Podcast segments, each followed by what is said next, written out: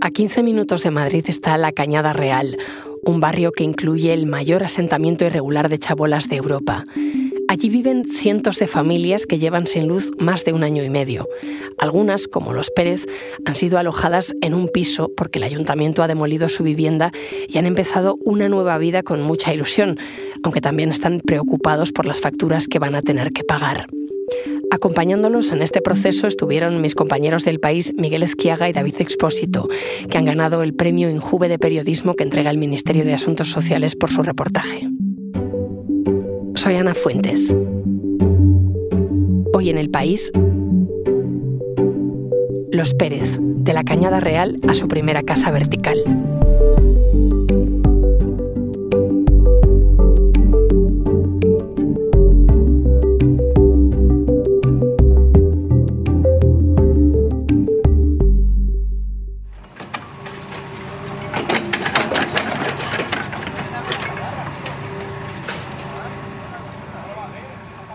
Miguel, ¿esto qué se oye? ¿Qué es?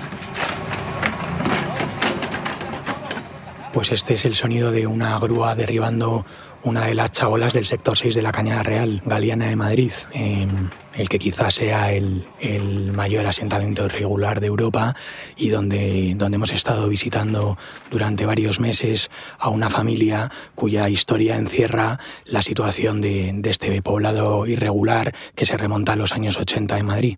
Miguel Ezquiaga es reportero del país, David Expósito es fotoperiodista. ¿Qué tal? ¿Cómo estáis? Muy bien, muchas gracias. ¿Qué tal, Ana? Os he llamado porque, como decía Miguel, habéis estado en la Cañada Real de Madrid, habéis contado en un reportaje cómo es la vida y el realojo de una familia que vivía allí. Eh, contadme bien cómo es ese lugar donde está. Pues es un lugar que está mm, como a 12 kilómetros de la Puerta del Sol de Madrid. Son 14 kilómetros de largo de una antigua caña real, una antigua vía pecuaria. Nació con cables y estacas. Pioneros delimitaron sus propias parcelas, las tomaron e hicieron autoconstrucciones y nunca llega a regularizarse. De tal manera que a lo largo de, estos 14 kilómetros de la cañada, pues eh, todo el mundo está enganchado al suministro eléctrico eh, ilegalmente, de forma de forma irregular. Desde octubre del 2020 esta zona permanece sin luz porque el suministro eléctrico eh, se cayó en aquellas fechas debido a, los puntos em, que se dedican a la marihuana de interior. Eh, es decir, los, los, enganches de uso productivo eh, hicieron saltar los plomos de toda la red eléctrica de los sectores 5 y 6 de la cañada, de tal manera que más de 1.200 familias permanecieron, han permanecido sin luz desde, desde entonces. Vamos por partes, explícame, em, hablas de sectores eh, y hablas de enganches. Explícame, ¿está dividido en, diferentes eh, parcelas eh, que llamas sectores? ¿Y cómo es esto de la luz? Sí, la Cañada Real, como decíamos, atraviesa distintos municipios y está organizada en seis sectores. Eh, los dos primeros sectores son los que están, digamos, más asentados en los cascos urbanos que atraviesan, sobre todo el primero que ya forma parte de los planes urbanísticos de Coslada. No sucede lo mismo con los sectores 5 y 6, que pertenecen el 5 a Madrid y Arribas y el 6 al Ayuntamiento de Madrid. La cañada, como comentábamos al principio, nunca llegó a regularizarse y, por tanto, el suministro eléctrico eh, no es ordinario tampoco. Eh, entonces, lo que ocurre es que la gente está enganchada a dos o tres tomas eléctricas que sí que son regulares. En el caso del sector 6, eh, pues una parroquia, una planta de, tratamiento de residuos y un centro cultural. las familias se enganchan a través de cables y transformadores a esas tomas eléctricas y lo que ha ocurrido es que cuando esos enganches han aumentado porque se han dedicado a las plantaciones de marihuana, los plomos, como en cualquier hogar de quien nos escuche, saltaron. Miguel, pero sean o no enganches ilegales, el derecho a la luz es básico. Estas familias llevan año y medio sin electricidad. ¿Qué respuesta política hay a esto? Pues fíjate, todos los partidos con representación eh, en la Asamblea de Madrid, en, la comunidad, firmaron en 2017 un pacto, el Pacto por la Cañada, que aseguraba el suministro eléctrico, pese a que este sea irregular, a todas las familias hasta que se sucedieran los realojos, de tal manera que no se vulneraran los derechos humanos dejándoles sin electricidad, como lleva ocurriendo desde hace año y medio. En, marzo, lo tengo por aquí, em, el informe pericial de un juzgado concluyó que la eléctrica Naturgy tenía limitadores eléctricos en la cañada que provocaban los cortes de luz. Em, ¿Qué os dice la compañía, Miguel? Pues la compañía eléctrica, mm, Ana, lo que dice es que lleva año y medio tratando de levantar los plomos prácticamente cada día, al menos cuatro o cinco veces a la semana, y que estos plomos, debido a la sobrecarga eléctrica, vuelven a caerse instantes después de que los técnicos em, pues, eh, acudan a intervenir en la cañada. De tal modo que que bueno, pues eh, ellos suministran em, electricidad a los tres puntos regulares con contratos, digamos, ordinarios, pero no se hacen responsables de lo que suceda con el resto de, de familias, considerando que quien tiene que asegurar la electricidad a estas es la administración y no ellos.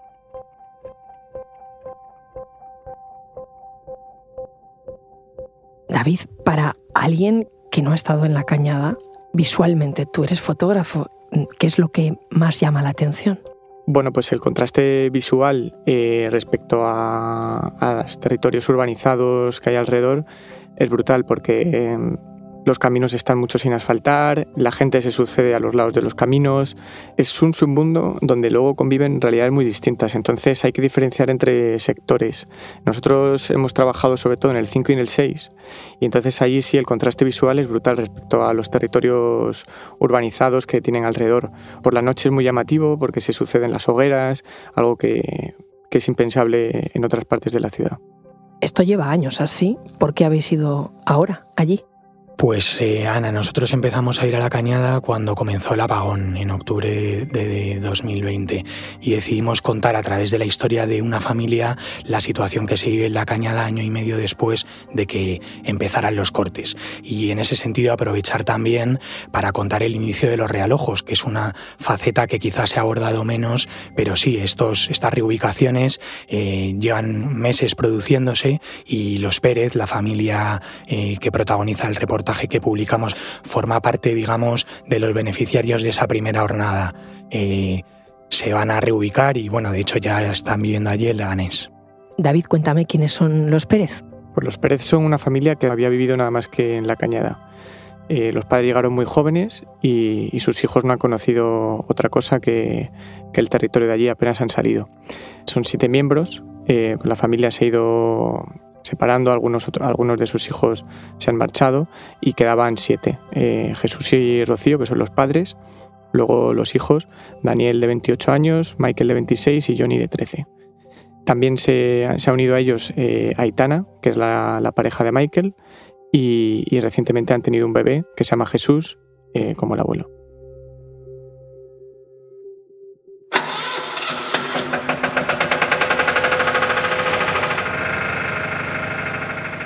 ¿Esto es un motor o qué es? Eso es, este es el sonido del generador eléctrico que cada noche encendía Jesús desde que, desde que sucedió el apagón de octubre de 2020 en la cañada. Y este motor pues, se, se alojaba en la humilde chabola que Jesús levantó a mediados de los años 90 cuando llegó con Rocío embarazada de su hijo mayor a la Cañada Real. Cuando llegaste, llegasteis aquí, si te acuerdas. Sí, sí me acuerdo, José. Yo venía embarazada de Daniel. Perdí un niño antes de Daniel. Perdí un niño con cuatro meses. Ya nacido y todo. Porque nosotros éramos de estos de las tómbolas. Eh, íbamos con una caravana. Lo pasé muy mal, estuve muy mal mucho tiempo, muchas depresiones. Me quedé embarazada de Dani. Y nada, pues nos quedemos aquí. Y Jesús, esto lo haga yo. Y se lo quedó. Y gracias a eso, tenemos casa ahora se estaban oyendo unos pájaros mientras, mientras hablaba Rocío. ¿Tenían pájaros en la chabola? Sí, tenían y tienen, porque ahora los han trasladado al nuevo piso. Los pájaros que se oyen son los pájaros de, Daniel, el hijo mayor, que bueno, tiene 28 años, pero, pero mantiene una relación muy especial. Parecía un poco como que el sonido de, sus propios pájaros, que lo, los había cazado y los cuidaba, pues que le daban ese ratito de felicidad diaria son mis hijos. ¿Eh? ¿Qué parece que no? Pero cuando te crías en un barrio, tío, cuando te vas, pasas mal, ¿eh? Aquí va con mis primos para ir con las bicis, madre mía. Nos pegamos cada hostia. Que éramos unos mierdecillas, que éramos, tío, pequeños, tío. Íbamos todos corriendo para ir. Era bonito, ¿no? Era guapo, tío, la verdad que es muy guapo, tío. Ha sido muy bonito, tío, la, la infancia aquí. Va a ser duro, ¿eh? Yo estoy acostumbrado aquí, tío. Yo salgo a la calle, me siento en una silla al sol, pongo los pájaros, tío. Aquí puedes hacer lo que quieras, pero en un piso no puedes hacer lo que quieras, tío. ¿Y cómo es Daniel? Decíais que tiene 28 años. Él, él se siente viejo, fíjate. ¿eh? Pero, ¿qué es lo que hace?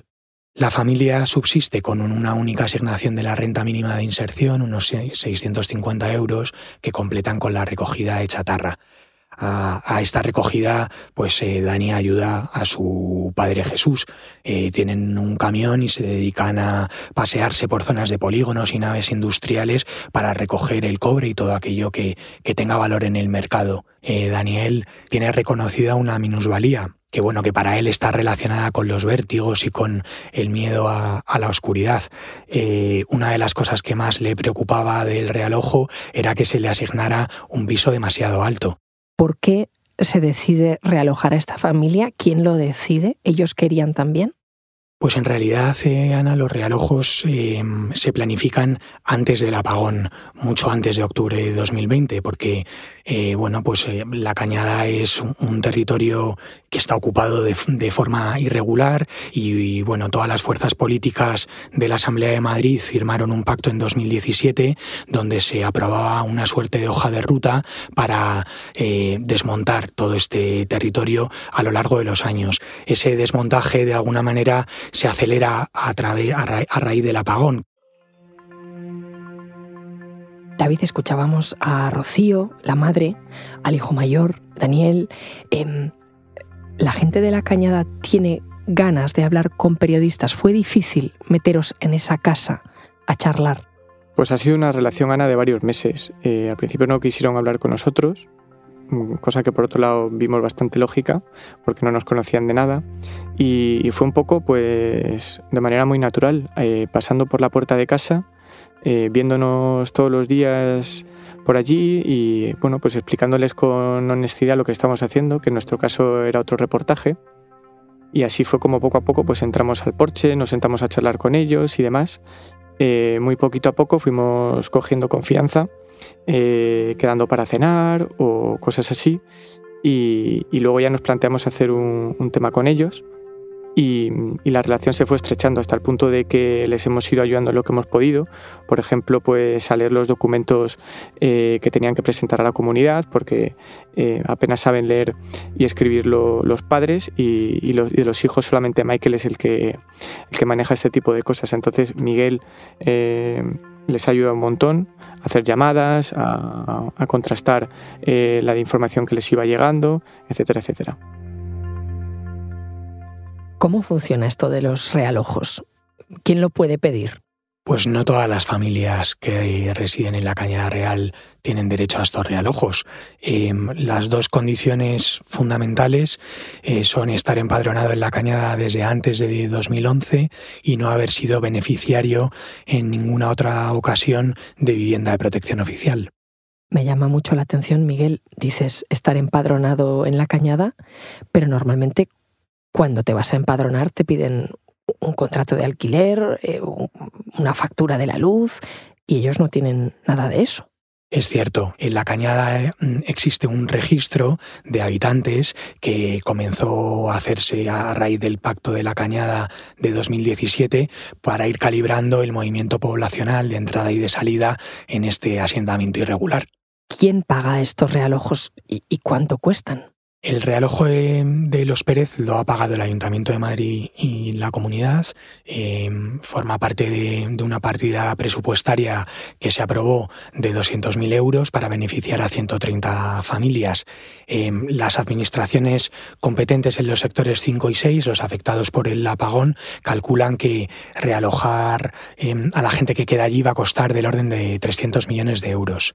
En los próximos meses va a empezar a desarrollarse pues eh, un segundo plan que beneficiará a 160 familias y cuyo realojo va a estar financiado por el Ministerio de, de Asuntos Sociales. ¿Y quedan muchos? Claro, hablamos de 1.400 familias que todavía no, no se han reubicado. Eh, el objetivo es hacerlo a lo largo de, un trienio, pero claro, hablamos de un, de un reto administrativo sin precedentes en la Comunidad de Madrid y seguramente sin precedente en todo el país. A los Pérez los han realojado porque su chabola se va a desmontar, como tantas otras.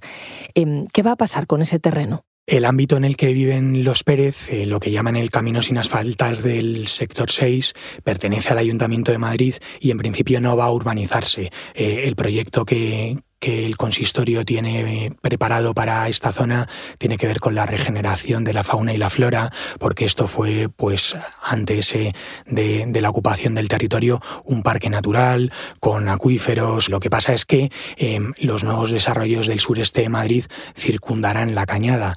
Hablamos sobre todo de cinco nuevos barrios, Valdecarros, los Berrocales, los Aijones, el Cañaveral y los Cerros, pues que comportan 112.000 viviendas libres y 55.000 protegidas, que no van a levantarse allí donde estaba la chabola de los Pérez, pero que si esta no se hubiera desmontado, pues eh, los nuevos ocupantes de, estas zonas tendrían vistas a un, a un poblado chabolista, cosa que, que en principio pues no va a ocurrir. Cosa que devaluaría mucho la propiedad, entiendo. Así es, claro.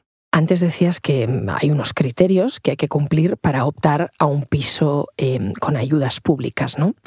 Y los que no cumplen esos criterios, para esas personas hay un plan. Pues eh, el plan B para esas personas es muy precario por utilizar un eufemismo. El ayuntamiento y la comunidad les ofrecen tres o cuatro meses en un albergue, albergues donde sobre todo viven personas sin hogar, em, y tras eso está solo la calle. ¿Cómo ha sido? Instalarse en el nuevo piso para los Pérez? Pues hemos visto mm, distintas reacciones. Mm, creo que, la madre es plenamente consciente de que para su hijo menor, Johnny, y para su nieto Jesús, que está recién nacido, es una oportunidad eh, grandísima. Y efectivamente, pues eh, creo que Johnny eh, refleja mejor que, que el resto esa, ese cambio ¿no? y esa mm, felicidad por, por lo que viene. Ahora simplemente pues con asomarse a la ventana eh, ve niños jugando en el parque, al fútbol y antes eh, estaba él solo en medio de, la nada.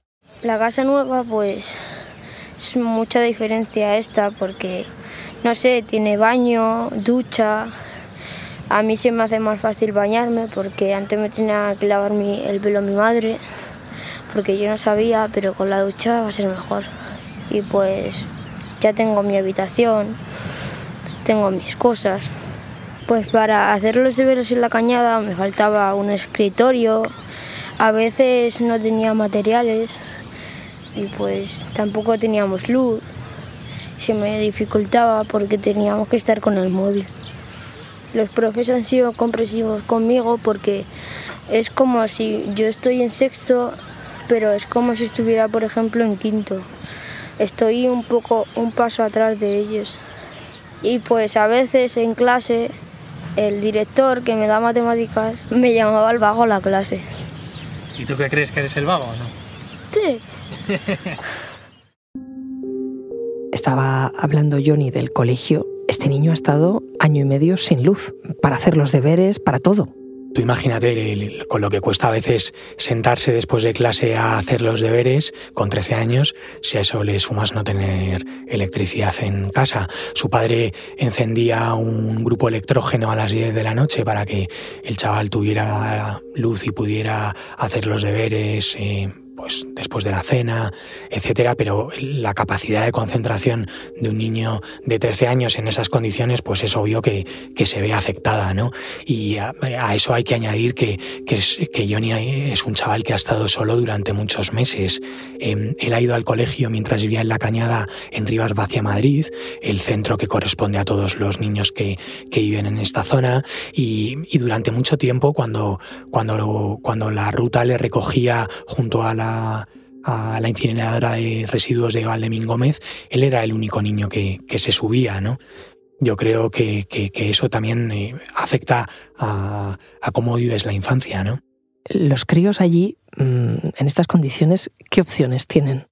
Hay una cierta sensación de que son chavales con las cartas de la vida marcadas. Cuando eres niño y a tu alrededor los hijos de los narcotraficantes llevan zapatillas nuevas, eh, montan en quad, tienen motos y tú eh, calzas unas de estar por casa siempre embarradas, eh, es normal que el agravio comparativo pues te invite a, un cierto tipo de vida, ¿no?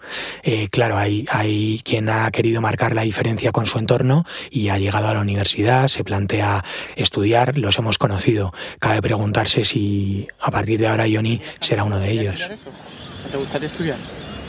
Bueno, yo creo ser pues como todos los niños, futbolistas. O sea, es que eso es muy difícil, ¿eh? eso.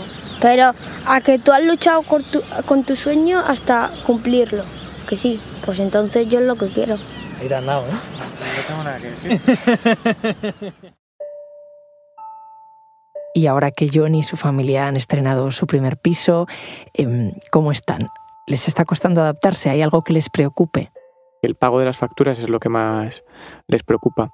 En este caso es por el miedo a que la factura se dispare y que no puedan afrontarla porque tienen unas penalizaciones si no cumplen con los pagos de, las facturas. ¿Qué pasa en caso de que no puedan pagar las facturas? Bueno, ellos eh, tienen una, un alquiler hiperreducido que, que es de 50 euros, 50 euros todos los meses que tienen que pagar a la agencia de vivienda social, pero claro, a eso se suma también el pago de los suministros, eh, cuando ellos nunca eh, se han desenvuelto en un contexto parecido, no saben lo que lo que puede costar hacer la cena todos los días con el horno o poner la lavadora a determinada hora, ¿no? en ese sentido, pues yo creo que, parte de, su futuro más cercano será ensayo y error, ¿no? Em, aprender eh, lo que pueden hacer y lo que no, lo que pueden pagar y, y, lo que no.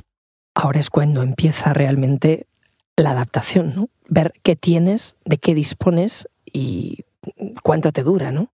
La Agencia de Vivienda Social de la Comunidad de Madrid hizo un estudio hace eh, pocos meses sobre la integración de esas 130 familias realojadas de la Cañada Real. Su conclusión es que el 96% se habían integrado en los nuevos barrios y municipios. A esta conclusión no llegan solamente con las visitas domiciliarias a los beneficiarios de, vivienda pública, sino también tanteando a su entorno, ¿no? Eh, a sus vecinos, a los comercios, etcétera, porque la integración, el proceso de integración es, una cosa compleja y que no, no atañe solamente al que llega, sino también al que recibe. Y mientras tanto, quedan cientos de familias sin luz, a muy pocos kilómetros del centro de la capital. ¿En qué lugar nos deja eso? Así es, sobre este asunto ha llamado la atención no solamente el defensor del pueblo, sino también la ONU.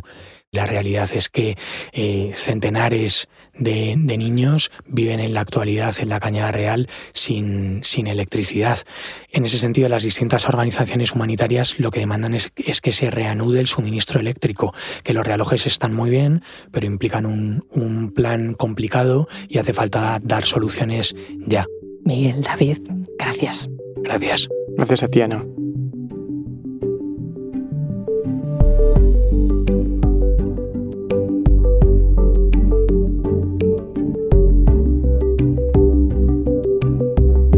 Episodio lo ha realizado José Juan Morales. El diseño de sonido es de Nicolás Chabertidis y la dirección de Isabel Cadenas. Yo soy Ana Fuentes y esto ha sido Hoy en el País. De lunes a viernes volvemos con más historias. Gracias por escuchar.